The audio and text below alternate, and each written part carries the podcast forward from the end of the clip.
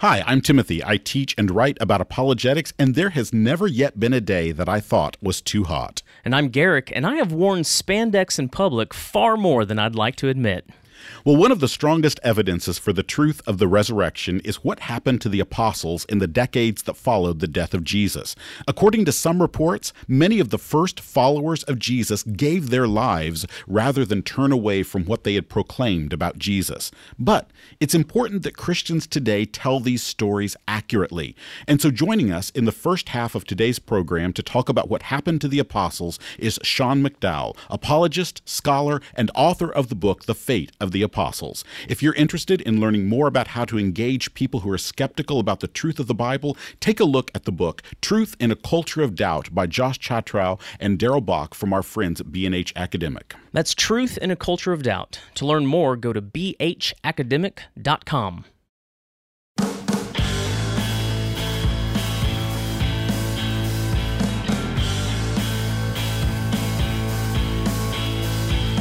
Welcome to Three Chords and the Truth, the Apologetics Podcast. I'm Timothy Paul Jones. Each week, my co host Garrick Bailey and I tackle an issue related to apologetics. Then we go looking for God's truth by reviewing a moment from the history of rock and roll. Thank you for joining us today on Three Chords and the Truth, where we defend the faith, do justice, and dig for truth in rock and roll. Garrick here, and one of our favorite apologists is joining us today. Sean McDowell is professor of apologetics at Biola University and author of several books, including The Fate of the Apostles. Welcome to the show today, Sean. How are you doing? I'm doing great, Garrett. How are you, buddy? I am fantastic. Hey, I have a random question for you. When you are driving down the road in beautiful Southern California and you feel like no one in the world is watching you, what music might come on the radio or in your cassette player, whatever that may be, that's going to get your, your head moving, that might cause you to bang your head wildly to where if anyone else were actually watching it, it might prove embarrassing for you?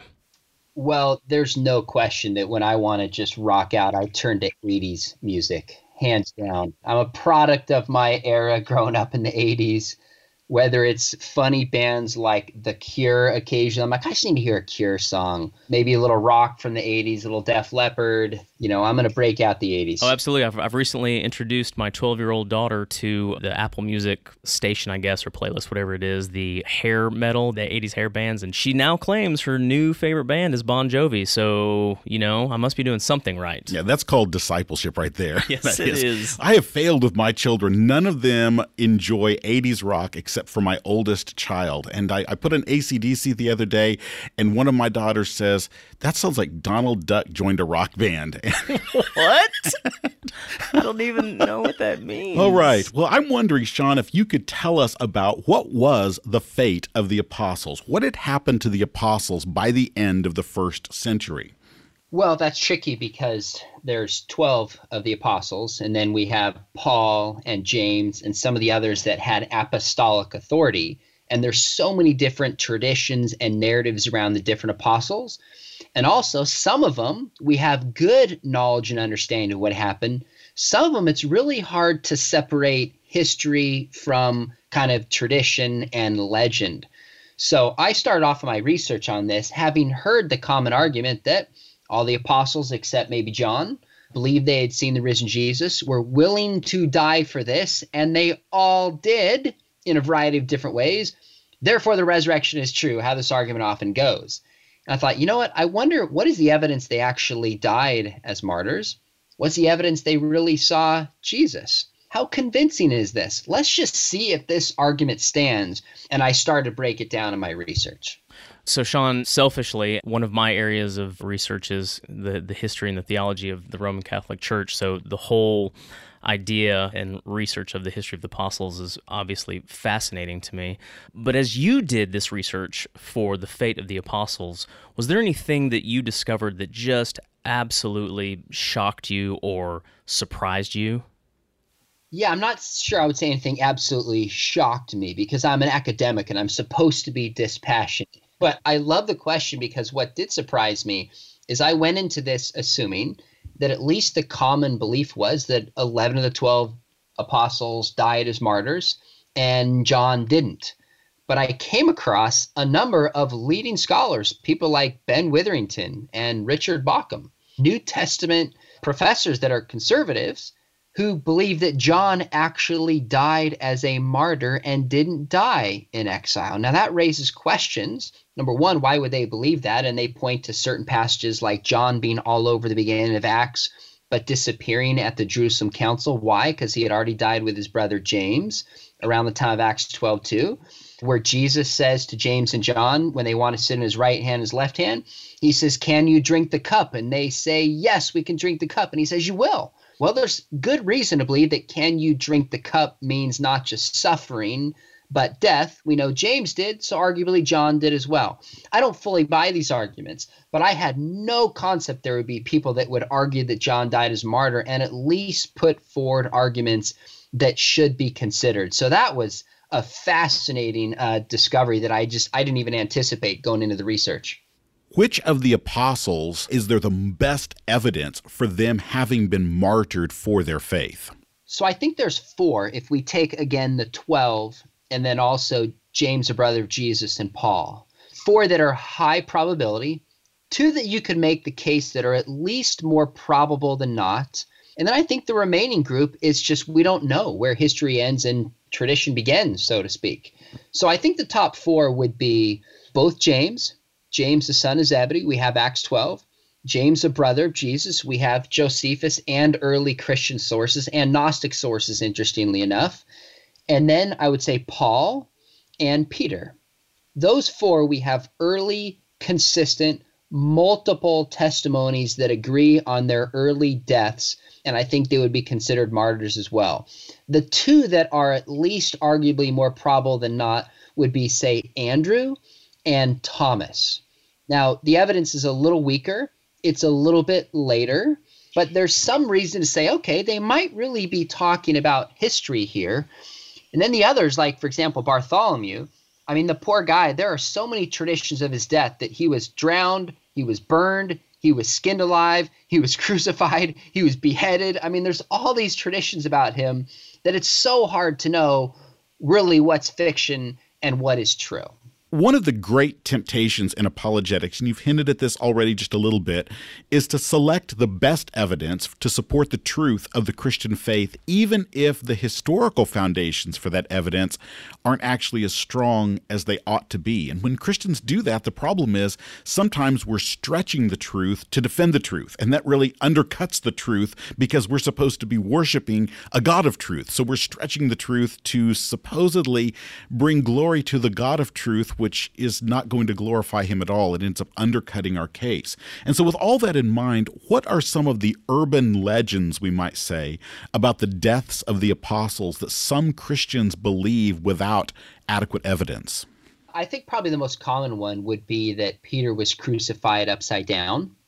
If you ask anybody what happened to Peter, they'll say he was crucified upside down because he was so humble he requested to not be crucified in the way that Jesus was crucified. Well, let me just ask you a question for, for thought. Do you think the Romans took suggestions about how you wanted to be crucified? I mean, just let that sink in for a second. The answer is, of course, not.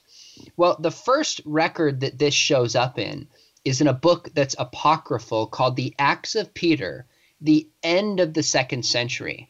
And if you read that, and anyone can read it online, it has nothing to do with his initial request to being too humble. Rather, if you read it closely, the idea is the world has been turned upside down.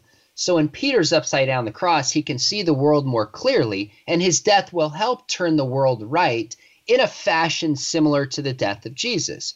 It's only later that church fathers start adding the idea third, fourth, fifth century that is because he was too humble to die this way. Now, with that said, there is some precedent, like Martin Hengel's book Crucifixion, for people being crucified in a range of different ways. So it's not impossible. But I think the evidence to say with any, you know, confidence that it actually happened is really minimal. Now I think he died as a martyr, but if I had to guess, I'd say probably this was added on later and doesn't represent historical facts, although it's certainly possible. Right. I think that's one of the most important ones for people to know that that is something that probably is apocryphal. As mentioned in Martin Hengel's book, Seneca describes about a half dozen different ways that people are crucified, which means it's theoretically possible, but there is not good evidence for that in the actual historical sources. In terms of apologetics, why does it matter that some people who walked and talked with Jesus may have died as martyrs for their faith in him. Why does that matter? Well, here's the way I frame the argument I say the apostles believed they had seen the risen Jesus, and they were all willing to suffer and die for that conviction. Now, even if none of them actually died as martyrs, their willingness, which we see in Acts 4 and 5 and beyond, shows that they're not liars, they're not inventing this story to intentionally put themselves in harm's way. Now, it doesn't prove that it's true. And their willingness to suffer and die by itself doesn't overturn, say, the hallucination hypothesis. We've got to go elsewhere to look at the problems for the hallucination hypothesis. So, their willingness to suffer and die, and the fact that none of them recanted, and we do have evidence, at least there's no record of any of them recanting, and we do have record that some of them died as martyrs, tells me that they're not liars. And we can at least trust the depth of their sincerity. And you couple that with the other evidence for the resurrection, then you have a strong case. So this alone doesn't get us to the truth of the resurrection. It's just one piece, an important piece. Now, by the way, the idea of recanting, you might be thinking, as critics have often told me, well, that's an argument from silence. Just because we don't have a record of them recanting doesn't prove anything at all. And I say, technically that's right, but it's an argument from silence with some teeth, meaning both believers and skeptics would have incentive to highlight if there were even any traditions about an apostle that had recanted their faith. Now, why would believers? Because you get into the second, third, fourth centuries, and there was debate about what happens to Christians who fail to go through the act of martyrdom. Can they be forgiven and stay in the fold? Well, if that happened to an apostle, you better believe some kind of theologian would have brought this up. And of course, critics would have brought it up if they knew the story to try to discount the Christian faith. So, yes, it's a point of silence, but I think it has some teeth that there's not a shred of evidence anywhere and of them recanted. They all believe they'd seen the risen Jesus and are willing to suffer and die for this conviction. I can't convince myself that they made this up.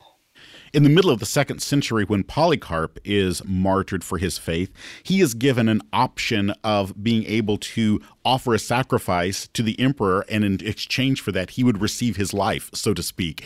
And so, if we think about that in terms of the apostles, if that pattern had been followed with them, then I think there would also be some reaction, some record of that. If one of the apostles actually did offer a pinch of incense at the altar of the emperor, I think we would get some information about that. So, I agree with you. It is something that has some teeth. Yes, it's from silence, but it's a silence that by that silence, it lets us know that at least there was no clear recantation of any of what they were believing.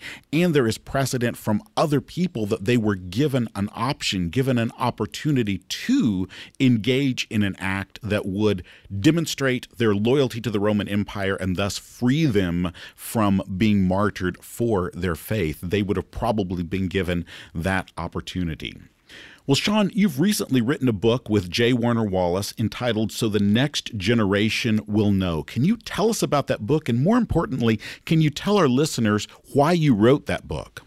Yeah, probably the biggest reason I wrote it is because of my kids. My son Scotty, who's 15, my daughter Shauna, who's 12, and my son Shane, who's 6. In other words, I care about passing on my faith to them and looking for resources to help me. This book came to mind, and I thought, you know what? If I have to research and think about and write this book, it's going to help me get better first off as a parent.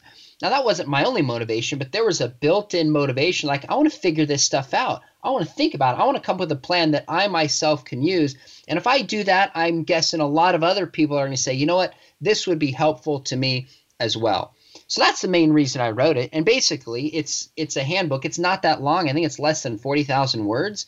We didn't want to be verbose, But we did a ton of research on Gen Z. We're talking every book I could get my hands on, hundreds of pages of studies, and then said, all right, here's some things that are unique about this generation. Gen Zers are basically elementary kids through college students right now, roughly.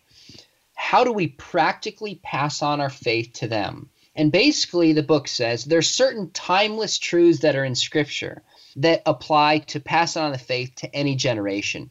But then there's certain timely truths in light of how this generation thinks, in light of where we find ourselves in a cultural moment. How do we bring both of these two together and just give a nuts and bolts book so everybody can at least walk away and say, you know what? Here's two or three things I can practically do tomorrow with the young people in my community. Sean, was the uniqueness of Gen Z the gap that you saw in kind of the current whatever resources, whatever books were out there, or was it something else or a combination of lack of something you saw out there when you thought about your own kids and, and passing on the faith and how to help parents or how to think through that? I think it was a combination of factors. Number one, just started researching a ton about Gen Z and realizing that they're not millennials 2.0 there's significant differences there and thinking, you know what, we have to really think through how to effectively reach and equip this generation. And didn't see any resource that was really research based. Now, the whole book is not full of research, we have one chapter on it, but the suggestions and ideas are deeply research based for helping them. That was one reason. And second, my co author, J. Warner Wallace, and I have been working with this generation in different capacities as youth pastors, teachers, speakers, parents, mentors, counselors, kind of approached him and just said, Gosh, you and I have a unique approach, unique insight into this generation. I think we actually have a voice and some authority here that we could speak into this uniquely in a way that somebody hasn't. So it's probably a combination of those kinds of factors that really made us say, you know what, we got to write this book. Well, parents and pastors and youth workers of the world, we here at Three Chords and the Truth would strongly encourage you to go out and pick up the book so the next generation will know by Sean McDowell. Well, now is the time again for the Infinity Gauntlet, when we draw forth that gauntlet from which, or through which, by which Thanos wiped out half the life of the universe. And we draw forth a question that is one of the great questions that vexes mankind and that causes conflict between families and even divisions between co hosts of programs on the internet. This one might do it. So the question for today is which one would win? And why? Obi Wan Kenobi or Albus Dumbledore? oh, that's so oh. fun. So fun. Gosh. Dumbledore. Yeah, so this is this sounds a lot like the we had the what was it, Yoda and Gandalf. So this kind of has that same feel to it and I'm usually going to vote I love Jedi's. They're they're my favorite, but I'm usually going to vote for the wizard. And I'm not entirely certain that a lightsaber can block a curse in Harry Potter's world because a lightsaber is just light, hence the name lightsaber. So I don't think it can block a curse. I think a curse from the Elder Wand is going to fly right through that lightsaber, and Obi Wan will be very disappointed at realizing that uh, it doesn't block that. What do you think, Sean? Well, I really hate to disappoint you guys. Oh, no, this is good. This is always good. Iron sharpens iron, Sean. On the scale of nerdness, but I have not read or watched any of the Harry Potter stories.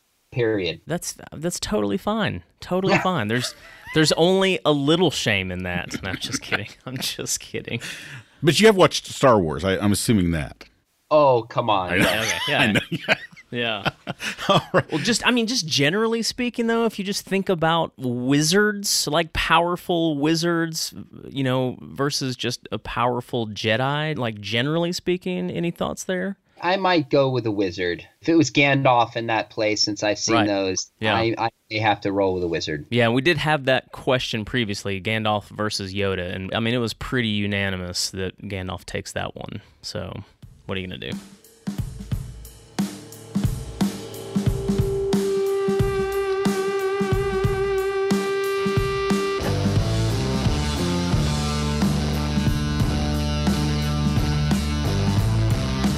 Rock and roll, it's one of the greatest inventions in human history and one of the supreme expressions of common grace. The way we see it, the golden age of this invention began with the summer of love and ended with grunge. And that's why, each week, in the second half of this program, Garrick and I review one of our favorite songs and go digging for divine truth in classic rock.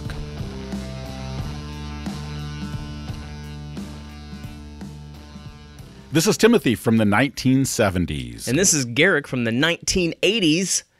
High school graduation songs. Who doesn't love them? What makes a good high school graduation song, Timothy? Well, I think it's when they're hopeful and they're forward looking. I think one of the important things in a good high school graduation song is it doesn't look back on high school as if these are the greatest years of your life. Because after all, if Bryan Adams was right in summer of 69 that those years are the best years of your life, you're a loser.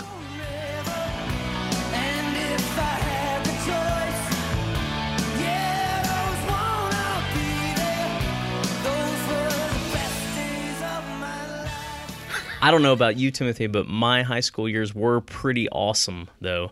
Do you have any examples of, of songs you think are decent or even good?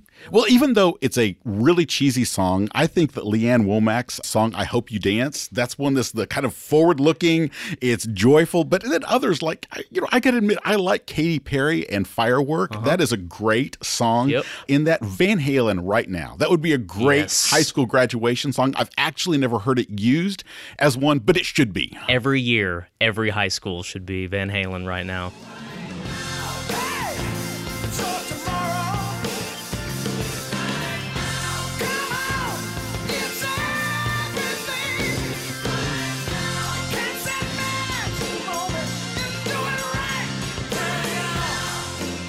So, what makes them bad? That's the other thing. What makes a really terrible high school graduation song? And I think that's one that is despairing, backward looking, or, like we mentioned earlier, the one that treats those years as if they're the best years of your life. Well, the other thing that would make them bad is if they're by Nickelback or Creed. Yeah, yeah, uh, yeah. That would be automatically that it's a bad one. So, Nickelback, Photograph, Creed, What's This Life For? Either of those automatically means you ought to have to go back and repeat high school. Yeah, I feel like there's a lot of angry songs that are used for high school graduation songs. Like Green Day's Good Riddance is one I could think of. I ran across one, one of the angrier reflecting on high school songs I had ever run into. And I hadn't heard of it before this, but a band called The Wonder wrote this song my last semester, which I would not recommend anyone listening to this podcast goes and listens to. Just take my word for it. It it scared me a bit. On the other end from that, in terms of ones that look on these as the best years of your life, you've got Michael W. Smith's song Friends, which when I was in high school, anybody in a cool high school or a Christian high school that could listen to contemporary Christian music, they listened to as their high school graduation song Michael W. Smith Friends. Friends are friends forever if the Lord's the Lord of them was how that song went. Now, in my high school, it was a very narrow Christian high school, and we had to choose a song out of the hymnal as our high school graduation song, which is the worst of the worst. That's worse than Nickelback or uh, Creed to have to choose it out of the hymn. I don't know. I think ours was like I always get them mixed up. We either had Madonna's "Remember the Time," so I voted for U2's "One," right? But no, that was thrown out. So it was either Madonna's "Remember the Time" or it was R. Kelly's "I Believe I Can Fly." I, I can't remember, but it was bad. So I remember a time in the 1990s in Green Ridge High School in Green Ridge, Missouri, a tiny little town in Missouri where I was the pastor. That was the time when the high school graduating class of that high school voted for Kansas Dust in the Wind as their high school graduation song. And I remember the awkwardness of sitting there as this song is being played and these high schoolers had chosen Dust in the Wind, All We Are is Dust in the Wind as their high school graduation song.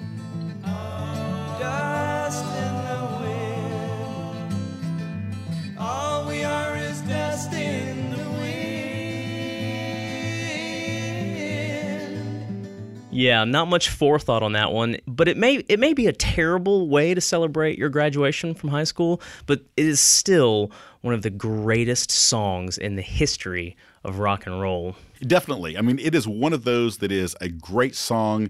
Released in 1977, hits the top 10 on the Billboard charts in April of 1978, is by far the most successful song by the band Kansas. And it was written by Kerry Livgren, who wrote the, he wrote this song, and he was from Topeka, Kansas, which is where my wife and I met. So we have fond memories of Topeka, Kansas. I think that may be our only fond memory of Topeka, Kansas, but nonetheless, we did meet there, and he formed actually three different bands under the name Kansas. He was apparently really enamored with calling a band Kansas. Very and the persistent. third one, he finally succeeded.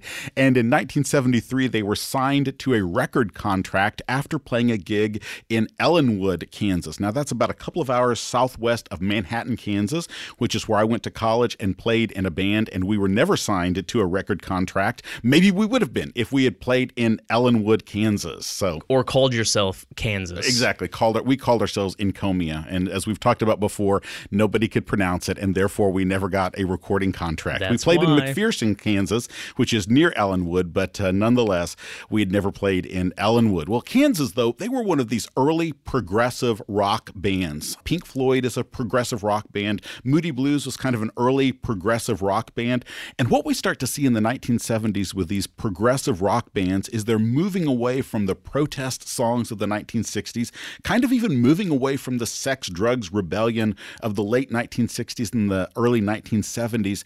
And it's these bands that have really deep and evocative lyrics and imagery with music that's really precise and really complex. And Kansas, they were really neat in some ways. Their sound is really unique and different because they combined progressive rock with elements and instruments from folk music. And that's what we hear in Dust in the Wind. It begins actually as a finger picking exercise on the guitar. Kerry Livgren was just using this as an exercise on the guitar, and his wife said to him, That sounds really nice. You should make it into a song. She's a genius. Exactly. She, she got that. She understood that. It reminds me at that level of Sweet Child of Mine by Guns N' Roses, which that opening riff of Sweet Child of Mine actually was a string skipping exercise that Slash was doing, and they said, You should make it into a song.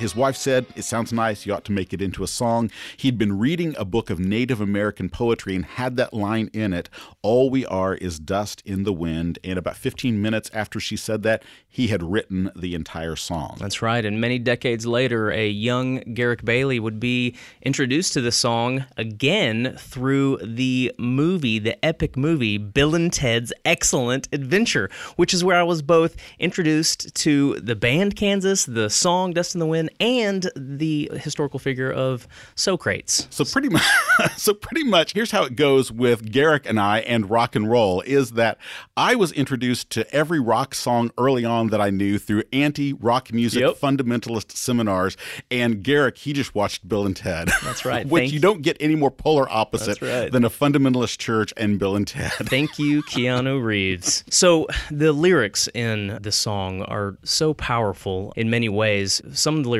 say, I close my eyes only for a moment, and the moment's gone. All my dreams pass before my eyes. A curiosity. Same old song, just a drop of water in an endless sea. All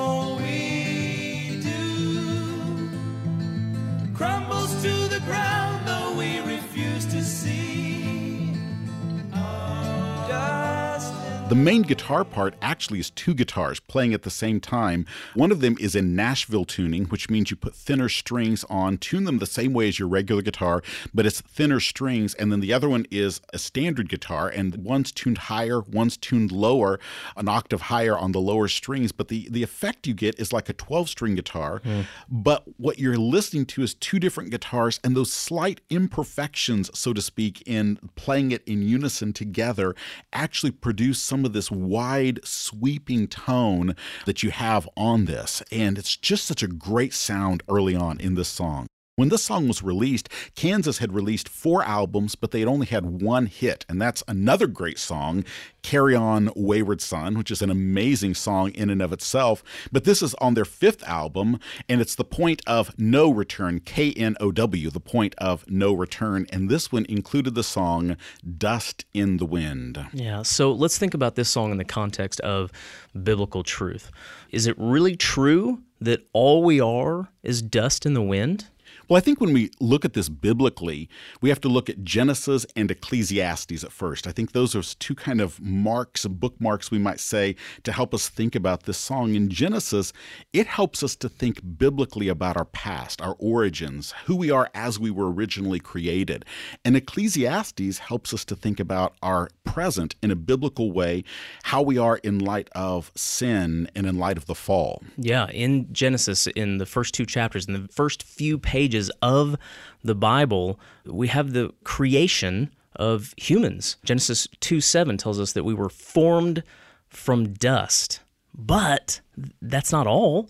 It tells us then that God breathed into man's nostrils the breath of life, that this was how he was given life. So, yes, we are formed from dust, but we're, we're more than mere dust. It's true that we're dust, but it's not true that all we are is dust. And that's what we see in Genesis, where Adam is formed from the dust, but God makes him more than dust. God breathes into him the breath of life. But we also find out in the first few pages of Genesis, by Genesis chapter 3, that because of sin, we return to the dust. And in a world of brokenness and of death and of pain, it can and it does feel at times like all we are is dust in the wind. And that kind of brings us to Ecclesiastes. Now, I have to say, Ecclesiastes is one of my favorite books in the entire Bible. I have it memorized. I love the book of Ecclesiastes. it is this great text in Ecclesiastes, and it's the record of one man's search for the order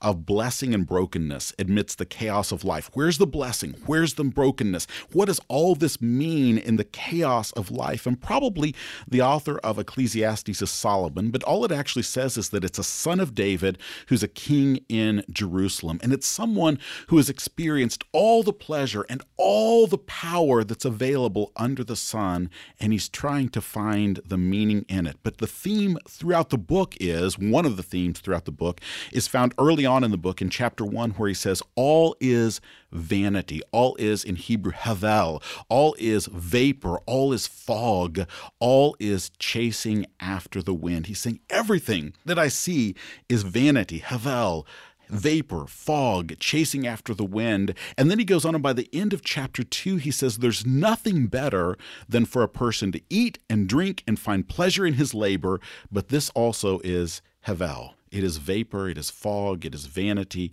it is chasing after the wind. And he moves on then to chapter 3, where he says, To everything there is a season and a time for every purpose under heaven, which the Byrds, by the way, made into a great song in 1965 Turn, Turn, Turn. But the truth is, the Byrds made that a lot more positive than Ecclesiastes does, because at the end of that, they say it's a time for peace, and I swear it's not too late. It's not too late for peace.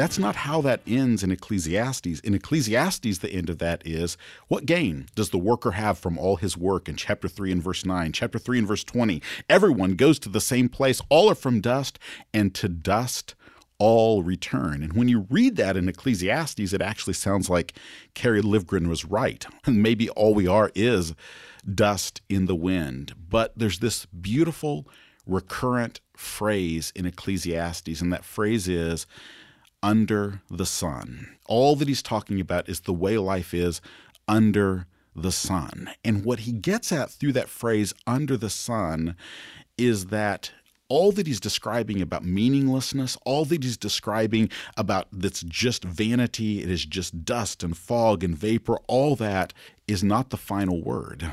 It's just the way life seems, it's the way life feels under the sun. And I love that. I love that. And I love it because we live in churches often, or maybe we've just grown up in churches at times, that people gave all sorts of these pious platitudes. God won't give you any more than you can handle. Believe in yourself, and all these phrases that they they sound really inspiring if they're put on a poster with a cat, but they really don't work in real life. Uh, they don't work. They're these cat poster platitudes that ring hollow when you're actually crumbling beneath the crushing weight of life. And I think that sometimes when people say things like that that belong on cat posters, it's kind of like the religious equivalent of Emmett in the Lego movie, where he sees corruption around him, he sees evil, he sees manipulation. But what does Emmett say? Everything is awesome. Yeah, and uh, it is a wonderful song. And he thinks that everything is awesome when what? When you're a part of this team, which which for him is living a dream, right? And this is all he sees. This is all he desires. This is all he chases after in his life. The author of Ecclesiastes, if he were in the Lego movie, would say something like, "Listen, Emmett, I ran the team. I lived every dream. And I found that, yes, some parts of life have been awesome, but life is full of brokenness as well. Life isn't always awesome, even when you are living the dream. And that's what I think Ecclesiastes lets us know so clearly is that you can have it all and still be miserable if you just live your life under the sun. That is to say, live your life apart from any reference to anything greater than what is around us and what we see and taste and touch and feel. And I that's why I like Ecclesiastes. It's the only book of the Bible that feels like it might have been written on a Monday morning. I mean, that's what I feel about Ecclesiastes. And that key word in there, hevel, vapor, cloud, fog, dust in the wind. And what it seems to be trying to communicate is that if you live life under the sun, that is, without reference to anything greater than what you see around you, life is like dust in the wind. You can't grab a hold of it. People sometimes say, grab life by the horns. And the point of Ecclesiastes is life doesn't have any horns to grab if you're just looking at it completely under the sun. This is the problem, the age old problem of what we call empiricism that everything that can be known can only be known because it can be experienced. But Ecclesiastes and the Christian narrative, the Christian belief is there's more to life than what's under the sun. And I think Ecclesiastes, it really does just reveal that so beautifully. It's a book of unparalleled beauty and balance, I find. There's if you really study the book and get really into it, there's 222 sentences in the entire book and it's organized precisely in two halves. And it's this brilliantly laid out book. And the second half of the book begins at chapter 6 and verse 10. And in that second half, he moves forward from this idea of all there is is life under the sun and it's all meaningless and he still says those kind of things. He says still says it's all fog, it's all passing away. But he begins to develop this idea in the second half of the book that God's ways are unknown. We can't trace God's ways. We don't understand God's ways. We live under the sun and we don't know what God may be doing beyond the sun, we might say. Yeah, and so not to repeat myself too much, under the sun, given under the sun, and if if that's all there was, then dust in the wind and all that it has to say to us is entirely correct. But there is more to life than what we see, what we can feel, what we can touch, than what is merely under the sun. And I think that's what we see ultimately, of course, in the incarnation. Yeah. That's what we're talking about here. Yeah. Ultimately, God in Christ comes from beyond the sun. And that's the part that even the author of Ecclesiastes didn't know and he couldn't see. He didn't know that. All he's able to say in that second half of the book is God's ways are untraceable. We don't understand it. And then he ends up at the end and says, Look, fear God and keep his commandments. That's the whole of every person is to do those things. That's as far as he can get from the vantage point he has. He's under the sun. He admits there is a God who's doing something beyond the sun, but he doesn't know. And the beautiful and wonderful thing is that in the incarnation of Jesus Christ, is that he enters our life under the sun. Yeah. He enters into it. And that's what he's getting at in Isaiah chapter 53 when in Isaiah the prophet says he was despised and rejected. He has borne our griefs and carried our sorrows. In other words, that Christ, God in Christ, lived under the sun. He experienced the pain of life under the sun. He was laid in the dust, literally. Uh, his life became dust in the wind, we might say, but he was laid in the dust, so to speak. But he did not pass away. It was not dust in the wind that passes away. Rather, God brought life from beyond the sun. He raised him to life and he brought life to everyone who will seek their life in him. And that's the beautiful thing is that God himself enters into the dust, so to speak, and triumphs over it. All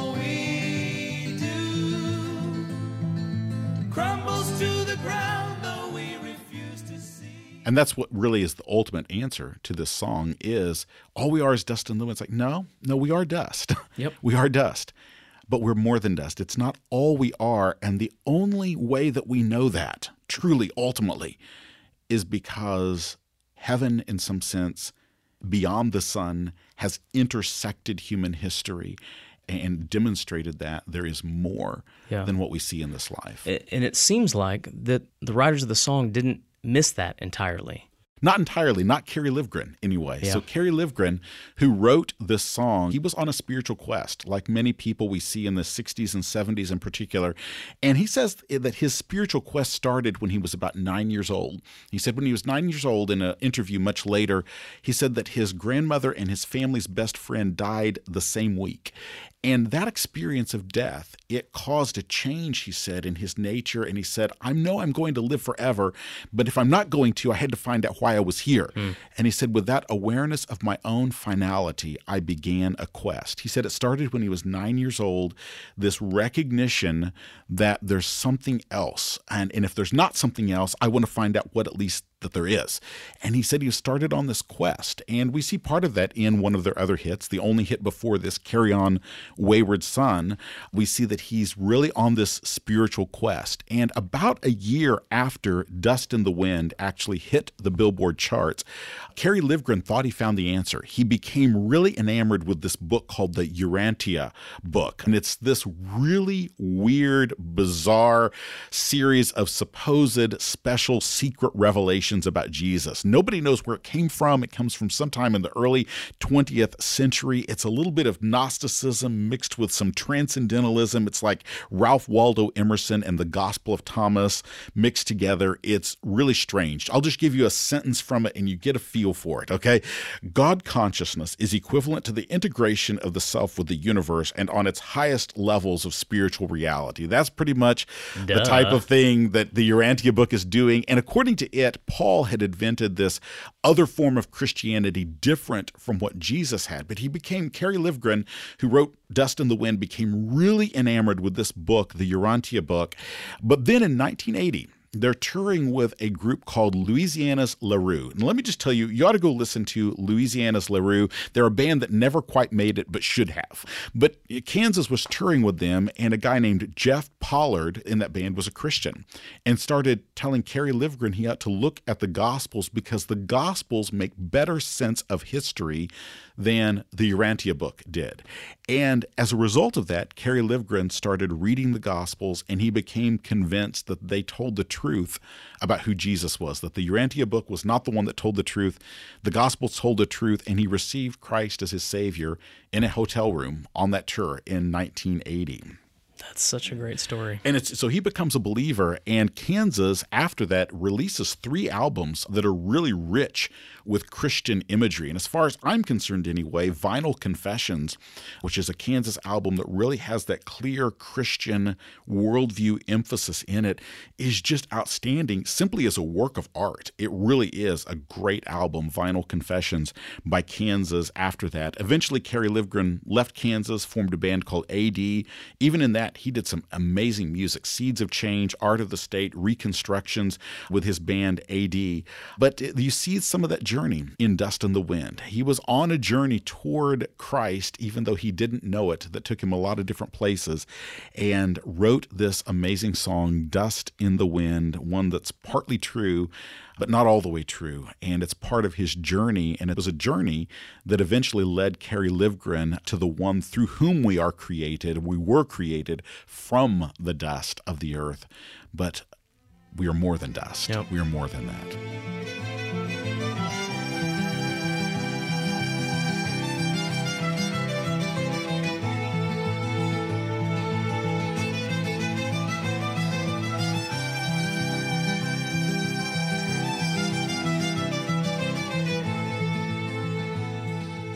Thank you for joining us today. If you want to connect with the two of us, check out threechordsapologetics.com. That's chords with an H, the kind you play, not the kind you plug.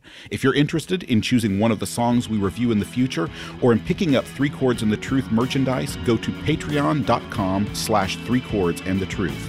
My name is Timothy Paul Jones, and I'm already looking forward to joining you next time on Three Chords and the Truth.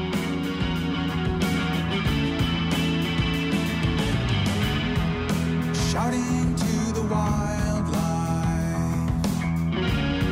but no one answers back.